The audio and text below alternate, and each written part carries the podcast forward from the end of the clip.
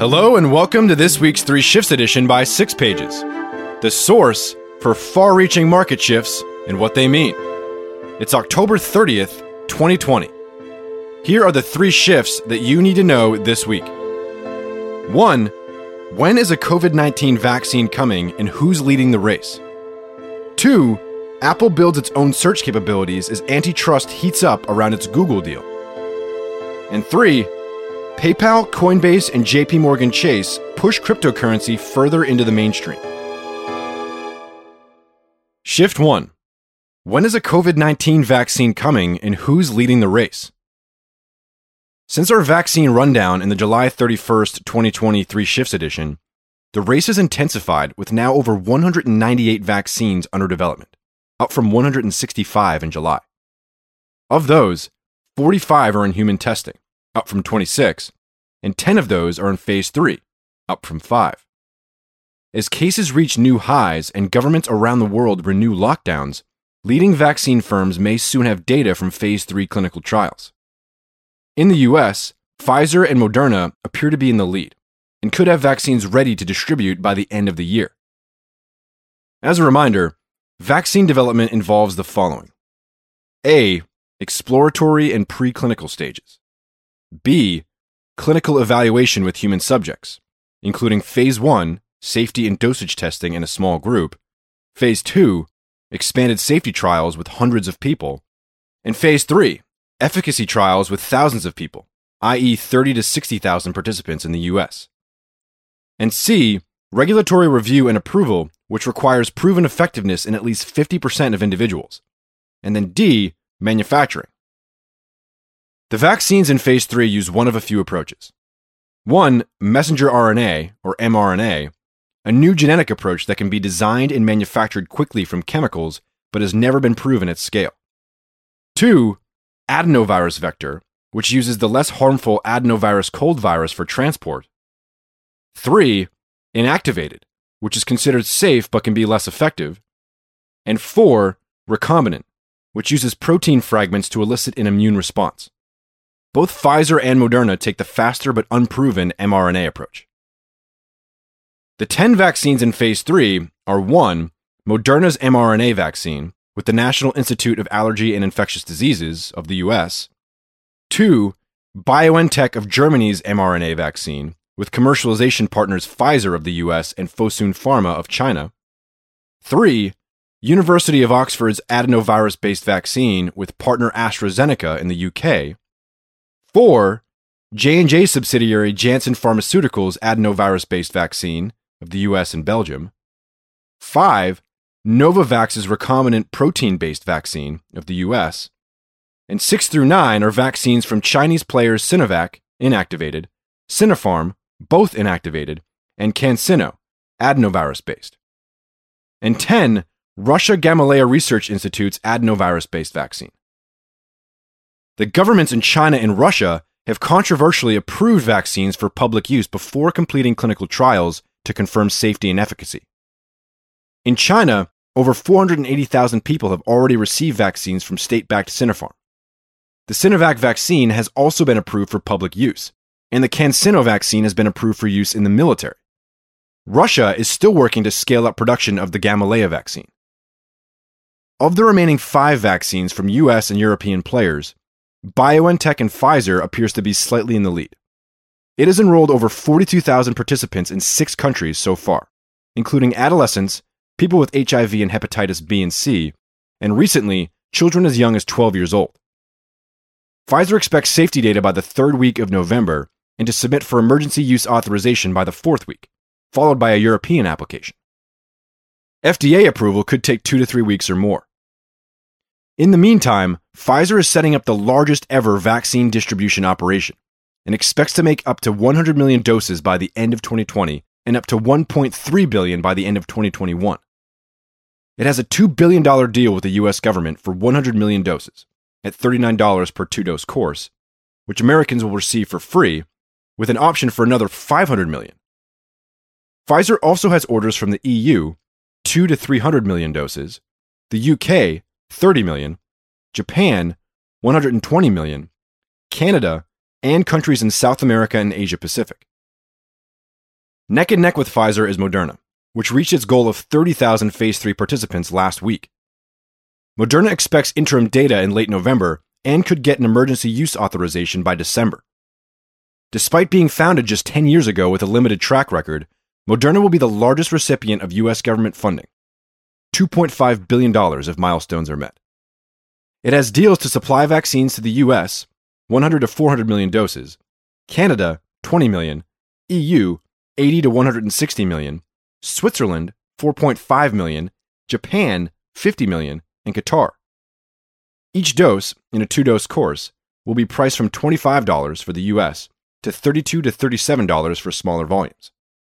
Following approval, Moderna expects to produce 20 million doses this year and deliver up to 1 billion doses by the end of 2021, using the government's Operation Warp Speed infrastructure established through McKesson. The promising vaccines from Oxford and AstraZeneca and J&J's Janssen have both seen setbacks during clinical trials. AstraZeneca paused trials in September 2020 following an illness, resuming just last week. It expects results later this year. It is targeting over 2 billion doses, and the US government has secured 300 million doses at cost for $1.2 billion, $4 per dose. A course may be one or two doses. J&J also resumed trials last week after a 2-week pause due to an adverse reaction. It is targeting 1 billion vaccines in 2021 and has deals with the US, $1 billion for 100 million doses, EU, 2 to 400 million doses, UK, 30 to 52 million, and Canada, 38 million. Novavax, the last contender in this group, began phase 3 in the UK in September 2020 and plans to start phase 3 in the US in late November 2020. It has deals with the US, 100 million doses, UK, 60 million, Canada, and Japan, aiming to be producing, quote, well over a couple billion units, end quote, annually starting in 2021. To read more content related to the COVID 19 vaccine race and pharmaceutical regulation, check out our July 31st, 2020 Three Shifts edition a rundown of the COVID 19 vaccine race and its frontrunners. And our September 18th, 2020 Three Shifts edition, Trump's controversial order to test capped Medicare payments for Part B and D drugs. Shift 2 Apple builds its own search capabilities as antitrust heats up around its Google deal. Earlier this week, Apple was reported to be ramping up activities around building its own web search capabilities. In the latest iOS 14 on the iPhone, Queries on the search bar, when a user swipes down or right on the home screen, generate results that provide direct answers, for example, stock prices, or link directly to Siri suggested websites.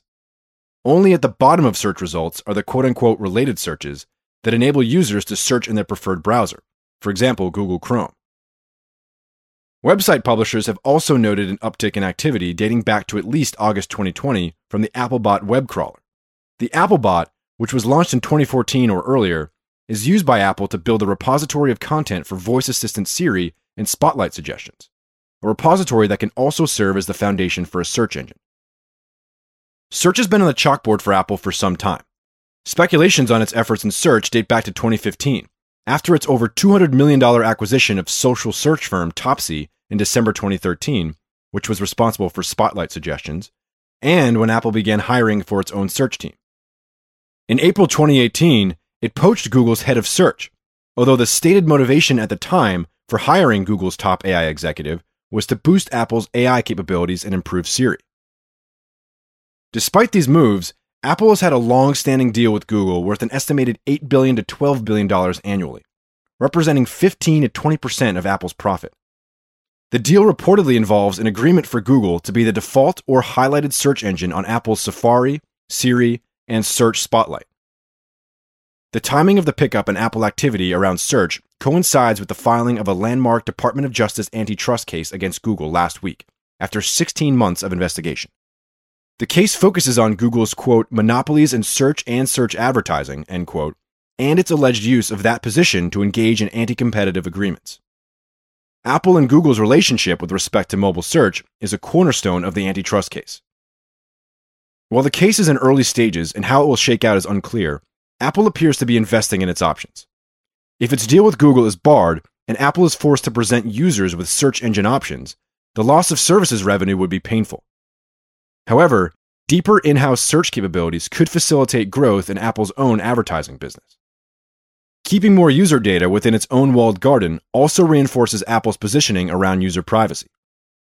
More consented first party data means Apple could bolster its own AI capabilities and accelerate development of Siri, a long standing area of weakness. For Google, breaking up with Apple, called a code red situation inside Google, would weaken its business model.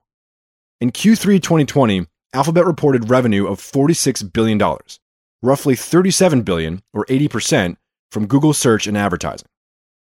Apple owns 60% of the US mobile search market, and nearly 50% of Google's search traffic came from Apple devices in 2019. Apple device users are also known to be high value consumers.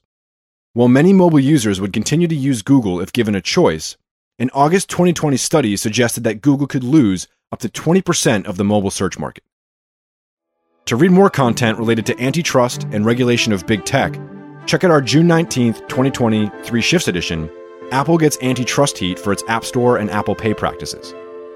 In our May 29th, 2020 Three Shifts edition, Trump's executive order threatens to make tech platforms liable for user content.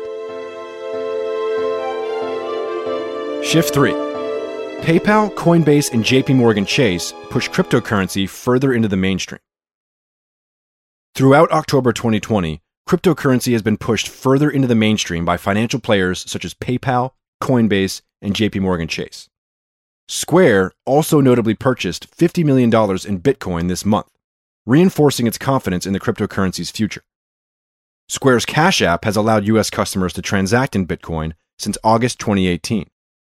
Acceptance from mainstream players helped send bellwether cryptocurrency Bitcoin on a rally in October, surging to its highest price in almost three years. PayPal, which has 346 million global users, including its Venmo mobile payments app, announced it will begin supporting cryptocurrencies for consumer transactions at 26 million merchants. Within the next few weeks, its US customers will be able to buy, sell, and hold cryptocurrencies, including Bitcoin, Bitcoin Cash, Ethereum, and Litecoin, within PayPal's digital wallet through a partnership with fintech Paxos. Crypto services will be rolled out to Venmo and international markets in H1 2021. PayPal is also reportedly looking to acquire crypto companies, including BitGo, a crypto custodian for institutional investors. Coinbase, the largest crypto exchange in the US with 38 million users, announced on Wednesday it was launching a Visa debit card in the US. It launched a similar card in the UK in mid 2019. The card will enable users to spend their crypto assets anywhere within the Visa merchant network, including at payment terminals, online, and at ATMs. The card supports over 30 cryptocurrencies, offers a crypto based rewards program, 4% back in Stellar Lumen or 1% back in Bitcoin, and has no annual fees. JP Morgan Chase, which believes the upside for Bitcoin as an alternative currency is considerable, announced a new business unit called Onyx with over 100 staff dedicated to its blockchain and digital currency initiatives. JP Morgan has been working on blockchain initiatives for years, such as its JPM Coin digital coin and Link peer to peer payments network, formerly the Interbank Information Network powered by its Quorum private blockchain. According to JP Morgan leadership, the formation of Onyx is indicative of cryptocurrencies, quote, shifting to a period of commercialization, end quote. Its JPM coin was used commercially this week for the first time by a large global technology firm for cross border payments. To read more content related to cryptocurrencies and digital assets, check out our October 2nd, 2020 Three Shifts edition Regulators Paint a Clearer Picture of Cryptocurrencies. In our March 6th, 2020 brief, Digital Yuan, e Krona, and other national digital currencies. That's it for this week's Three Shifts edition. If you'd like to read more content and you're not already subscribed, head to sixpages.com to sign up for free summaries of our deeply researched briefs and the Three Shifts edition straight to your inbox. Keep an eye out for our upcoming brief on electric vehicles and their growth trajectory. And talk to you again on next week's Three Shifts edition.